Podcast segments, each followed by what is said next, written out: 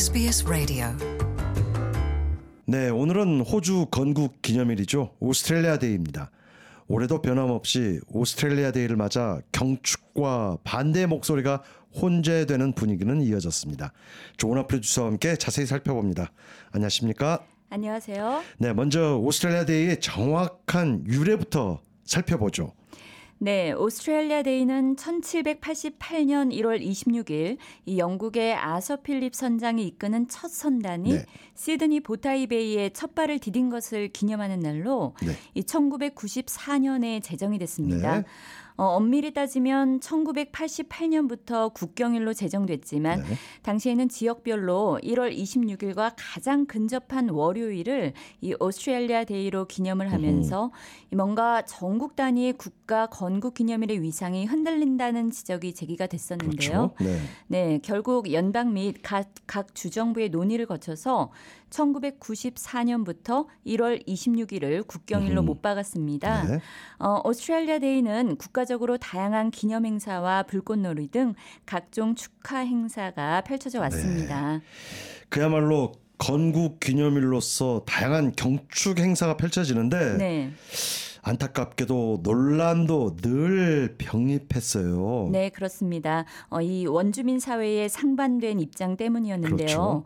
호주 원주민들로서는 외부로부터 침략을 받은 고통스러운 날이자 네. 이 침략에서 겨우 생존할 수 있었던 날이기 때문이겠죠. 네. 어, 이, 이런 이유로 원주민들은 오스트레일리아 데이 경축 행사를 성대히 치르는 것은 이 원주민들의 무덤 위에서 춤을 음. 추는 것이다 이렇게 반발을 해왔던 겁니다. 네.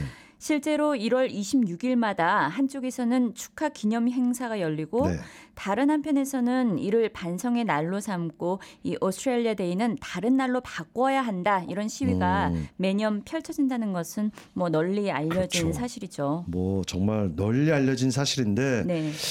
아무튼 오스트레일리아 데이가 건국 기념일 경축일인 동시에 원주민들에게는 침략의 날로 이렇게 인식되어 온 것이 사실이지 않습니까? 네. 이런 이유로 노동당 정부는 건국절인 이 오스트레일리아 데이의 의미를 축소하려 한다는 지적이 제기된 것도 사실이고요. 네. 아무튼 원주민들의 시각으로 1월 26일을 바라봐야 한다는 움직임이 한층 거세지는 분위기인 거는 분명한 것 같습니다. 네, 그렇습니다. 어, 자유당 연립 측은 오스트레일리아 데이의 의미와 전통에 완강한 입장을 고수를 하고 네. 있지만 네. 노동당 정부는 상당히 수그러진 자세를 보이고 있습니다. 네. 앤소니 알바니지 연방 총리가 가장 먼저 이 오스트레일리아 데이를 한 발짝 더 원주민 입장에서 바라보는 조치를 취했는데요. 그렇죠. 네, 공공 서비스 휴무일인 1월 26일 오스트레일리아 데이에 이 공무원들의 근무 여부를 자율에 맡기고 이날 근무하는 공무원에 대해서는 다른 날 대체 휴일을 받도록 조치한 겁니다. 음흠.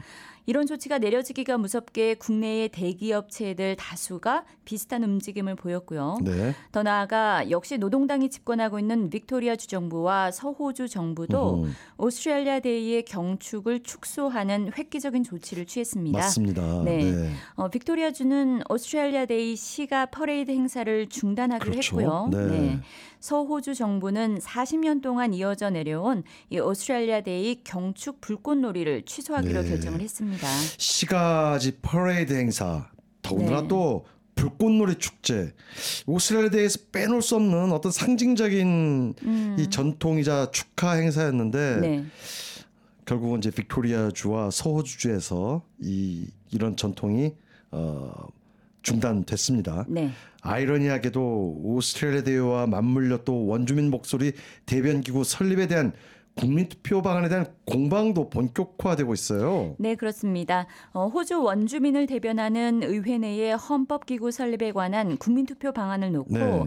이번 오스트레일리아 데이를 전후해 공방이 본격화되고 있는데요. 네. 어, 앤소니 알바니지 연방 총리는 현재 올해 후반기에 이 호- 원주민 대변기구 설립 방안에 대한 국민 투표를 실시하겠다는 입장을 고수하고 있고요. 네. 어, 그간 잠잠했던 야당이 본격적으로 반대 목소리를 음. 내기 시작을 했습니다. 하지만 이 원주민 목소리를 대변하는 의회 내의 기구 설립 자체를 반대하는 것은 어쨌든 외형적으로는 절대 아니지 않습니까? 네네. 단지 이제 국민 투표를 통한 헌법 기구 설립 그 절차에 반대한다는 거 아니겠습니까? 네, 바로 그렇습니다. 네. 이 헌법적 기구보다는 한 단계 낮은 법적 기구로 설치를 하자 음, 이렇게 역공세로 읽히는데요. 상당히 어려운 네, 음. 내용입니다. 네, 이미 하원에서 다수 의석을 확보하고 있는 노동당 정부가 네. 법률 제정을 통해 법적 기구 설립을 하면 될 걸왜 음, 비용도 많이 들고 국론 분열 위험의 소지가 있는 국민 투표를 굳이 추진하는 저희가 무엇이냐라는 겁니다. 네. 어, 한 발짝 더 나아가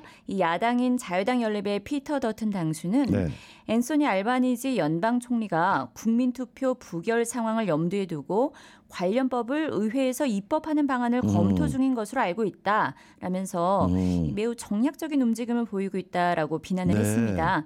즉 국민 투표가 통과하지 못할 것임을 사실상 알면서도 이 정치적 방편으로 국민 투표를 강행하려 한다는 아, 지적인데요. 네. 네, 이런 맥락에서 피터 더튼 당수는 국민 투표 실시에 저희가 무엇인지 정말 궁금하다 음. 이렇게 거듭 의구심을 표명을 했습니다. 네. 어, 피터 더튼 당수는 분명 앤소니 알바니지 연방 총리가 이 국민 투표 부결 상황을 염두에 두고 음. 관련법을 의회에서 입법하는 방안을 검토 중이다 이렇게 주장을 네. 했는데요. 국민 투표에서 부결된 사안을 그 다음 날 이 법제화를 위한 입법 작업을 시작한다는 것은 음. 정치 도리에 어긋난다는 주장입니다. 사실 일반인들의 상식으로 봐도 음. 어떤 국민적 현안 아주 중대한 쟁점 법안이 국회에서 통과되지 못하면 그 다음에 이제 음. 국민투표에 붙이는 전례는 있지만 국민투표에 먼저 붙이고 이게 부결되면 다시 법제화 작업을 한다. 이게 상당히 쉬운 이슈는 아닙니다. 네, 네, 그렇죠. 자, 이 같은 지적에 대한 연방 노동당 정부의 입장은 무엇인지 들어봐야 할 것 같아요. 네, 앤소니 알바니지 연방 총리는 앞서 방송사들과의 대담에서 이 의회 내 원주민 대변 기구 설립은 호주 원주민들의 요망 사항에 따른 것으로 네. 국민 투표 결과를 긍정적으로 생각한다 음. 이렇게 얘기를 했습니다. 네. 즉 국민 투표가 부결될 경우를 고려하고 있지 않다는 입장임을 음. 일단 밝힌 건데요. 네. 그 말을 고지고대로 믿는 정치권 인사는 근데 좀 거의 없는 것처럼 보입니다. 그렇죠. 국민 투표가 통과되는 것이 녹록한 일이 아니에요. 그렇죠. 상당히 어렵, 어렵습니다. 네. 어, 하지만 앤소니 알바니지 연방 총리는 이 원주민 사회는 분명 헌법적 기구 설립을 바라고 있고 음. 이 본인이 연방 총리 취임 직후 절대적 공감을 표명한 울루루 선언문에 도 적시된 사안이다라고 음. 반박을 했습니다. 네. 즉 헌법적인 기구로 설립하는 것이 중요하지 이 법률 제정을 통한 음. 법적 기구는 의미가 의미가, 없다. 없다. 네, 아. 그렇게 풀이가 됩니다. 네. 방금 울루루 선언문을 언급하셨는데요. 네. 이 울루루 성명은 호주 내의 학자들과 원주민 단체들이 이 원주민들의 목소리를 적극 반영하고 법과 정책 채택에서 원주민들의 입장을 적극 반영할 수 있도록 헌법 개정이 필요하다는 점을 촉구한 것인데요. 지난 2017년 5월에 네. 발표된 바 그렇죠. 있습니다. 네. 네, 저희 SBS 차원에서도 이 울루루 성명을 적극 홍보한 바 있고요. 그렇죠. 네. 네, 앤소니 알바니지 연방 총리 역시 지난 5월 집권 직후 이 울루루 성명에 대한 이 지지 입장을 공표한 바 있음을 기억하실 네. 겁니다. 네, 네. 네, 이런 이유로 앤소니 알바니지 연방 총리는 의회 내의 원주민 대변 기구를 이 음흠. 단순한 법률 기구가 아닌 헌법 개정을 통한 헌법 기구로 설립을 해야 한다 이런 입장을 고수하고 있는 것으로 해석됩니다. 네, 이해가 됩니다. 음. 그런데 문제는 원주민 목소리를 대변하는 의회 내의 헌법 기구가 또 정확히 어떤 성격일지 국민들은 의아해하고 있거든요. 네, 어, 야당도 그런 점을 지금 적극 지적을 하고 그렇죠. 있습니다. 네. 구체적인 내용을 공개해라. 그리고 더 나아가서 국민 투표를 강행한다면 투표 용지의 설문 내용도 음흠. 확실히 먼저 공개를 해야 한다는 입장을 개진하고 있습니다. 그렇죠. 네. 네. 알바네지 연방 총리는 국민 투표 실시에 대해 낙관한다는 입장을 고수하면서 네.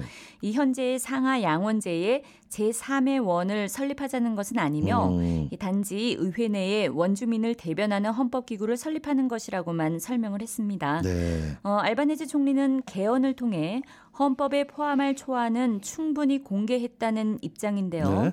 어, 그리고 국민투표 설문 내용도 각계의 의견 수렴 절차를 통해서 곧 확정 지을 음. 것이라고 말을 했습니다. 네. 알바니지 연방 총리는 지난해 말 노던 테리토리의 아넴랜드에서 열린 원주민 전통 행사죠. 이 음. 가르마 축제에 참석을 해서 의회 내에 헌법 기구 설립 방안을 국민 투표에 붙이겠다고 전격적으로 밝혔고요. 음. 네. 어, 이 국민 투표 결과에 대해서 또 낙관한다 이렇게 말을 덧붙이기도 했습니다. 네. 자신감은 있는데 네. 과연 이 국민 투표 통과까지는 참으로 험난한 절차가 될 것 같다는 생각이 듭니다. 네. 그 결과도 그렇게 쉽게 낙관하기는 어려울 것 같다는 생각도 음. 들고요. 네. 아무튼 뭐 지켜봐야 되겠죠.